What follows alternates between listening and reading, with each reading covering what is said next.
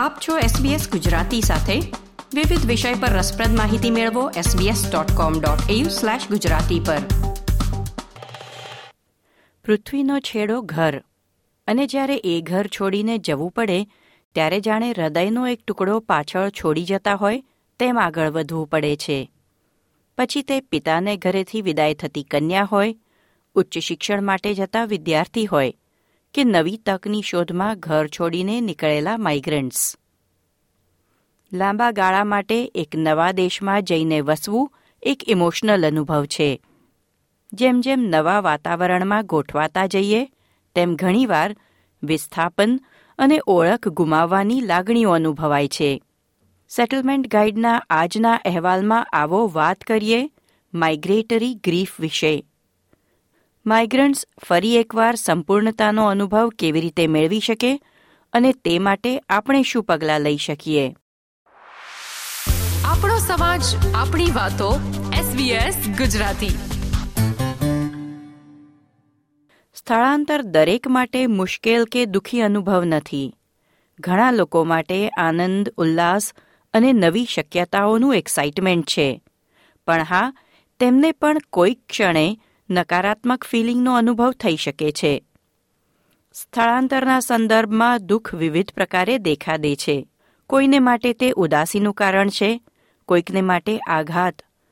ક્યારેક ગુસ્સો પોતાના પર, સંજોગો પર અને ક્યારેક ગુનાની લાગણી.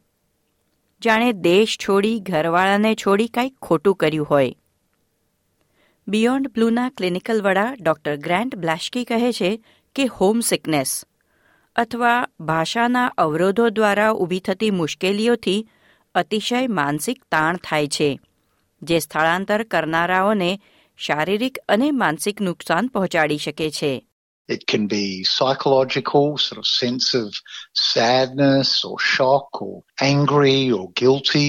It can be physical elements of poor sleep, tiredness, feeling run down. And a lot of people who are grieving find they have sort of secondary fallout sometimes, you know, whether conflict at home or conflict at work or sometimes using alcohol.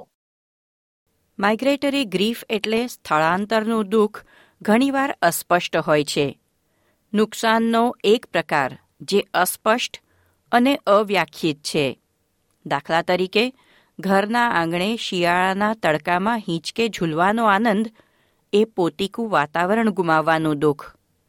તમે કોઈ પ્રિયજનને ગુમાવો, નોકરી કે પેટ ગુમાવો, ત્યારે એ દુઃખને એક ઓળખ આપી શકો છો, જેને તમે શબ્દમાં વર્ણવી શકો.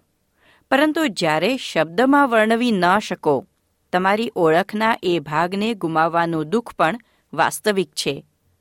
પછી સ્થળાંતર તમારો પોતાનો નિર્ણય હોય કે સંજોગો અનુસાર કરવું પડ્યું હોય તેનાથી માઇગ્રેટરી ગ્રીફ ઓછી નથી થતી When someone grieves and they've had some sort of loss, most commonly the loss is very identifiable. You lost a loved one or pet or you lost a job or you lost your house and it's very identifiable and, and you're sad and you're angry and you're upset, but it's got a sense of closure about it. Whereas ambiguous loss is when there's some degree of lack of clarity about the loss.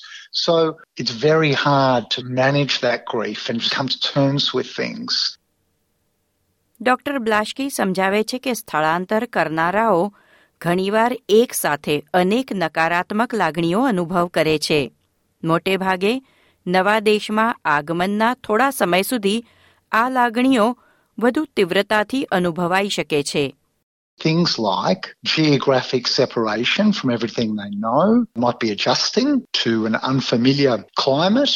They may find their sense of identity has changed. They may find they have a drop in their social status. Some of our migrants, some of our refugees have had an extreme struggle for survival and have had some very traumatic events happen to them. They've also got the challenge of communication, everything from formal language through to understanding the everyday banter treatment and rehabilitation of torture and trauma survivors starts નામની સંસ્થા શરણાર્થીઓને માનસિક સ્વાસ્થ્ય સહાય આપે છે સંસ્થાના CEO clinical psychologist George Aroche કહે છે કે તેમને માટે નવા દેશની સુરક્ષા સુધી પહોંચવાનો રસ્તો મુશ્કેલીઓ અને દુઃખી અનુભવોથી ભરેલો હોય છે અને તેઓ તેમની ઓળખ અને સમાજમાં તેમનું સ્થાન સ્ટેટસ સન્માન આ બધું જ ગુમાવવાની લાગણીઓથી પણ દુઃખી હોય છે. We might grieve our friends, our relatives, people that we love, places that we love. And that is a grief about tangible things that we left behind and we don't no longer have access. That migratory grief, I think, relates also to things that are less tangible, things like the identity or status you used to have, either in a formal setting, like um, work associated with what you were recognized as in your country, but also the informal status that you might have had in your social network. તેઓ વધુમાં કહે છે કે refugee માટે પોતાના દેશમાં રહ્યા હોત તો જીવન કેવું હોત તેની લાગણીઓ પણ ખૂબ પ્રબળ હોય છે.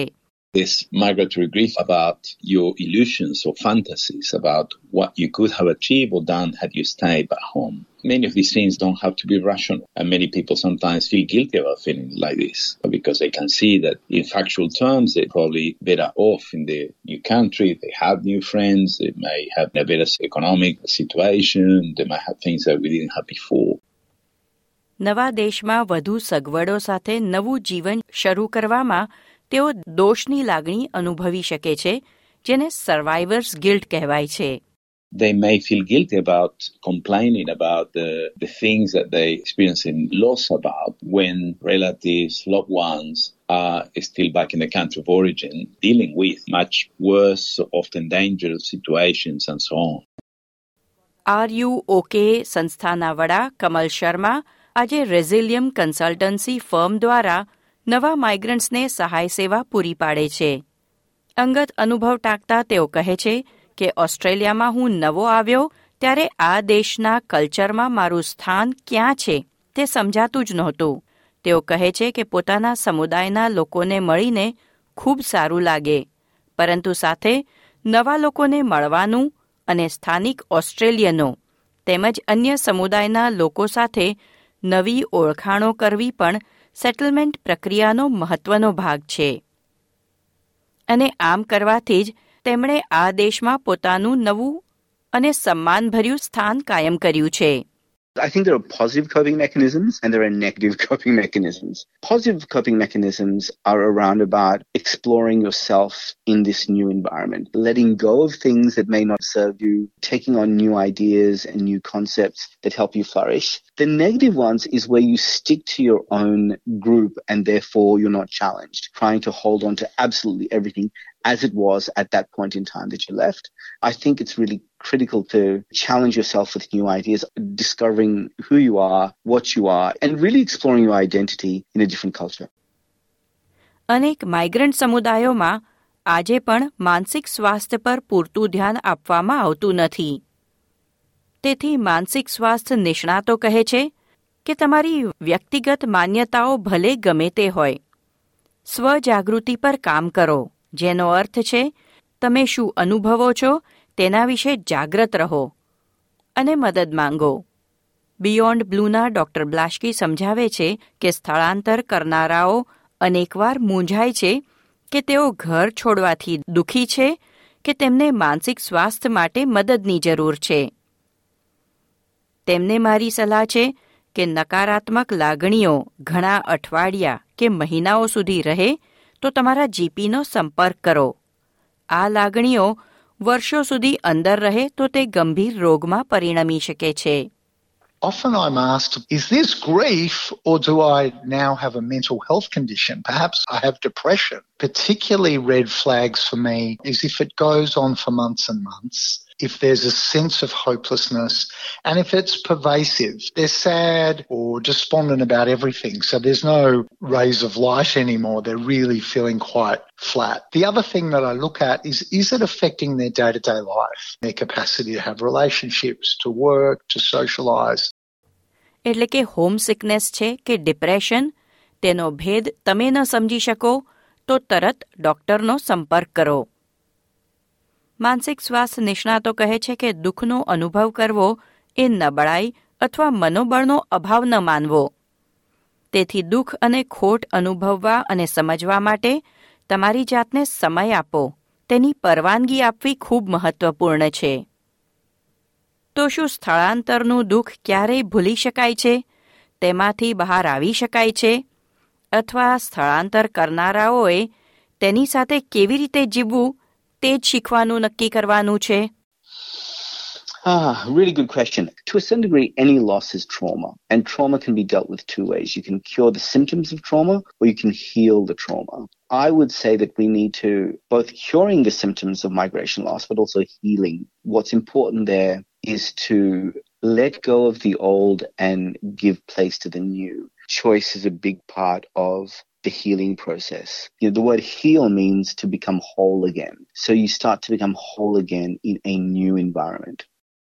Doctor Blashki કહે છે જૂની વસ્તુઓ અને અનુભવોનું સ્થાન નવા અનુભવો લઈ શકે જો તમે પોતાની જાતને તેની પરવાનગી આપો તે માટે પ્રયત્ન કરો પોતાના ઘરની વતનની મીઠી યાદો તમારી તાકાત બની શકે છે તે માત્ર દુઃખનું કારણ બનીને રહી જાય તેવું જરૂરી નથી.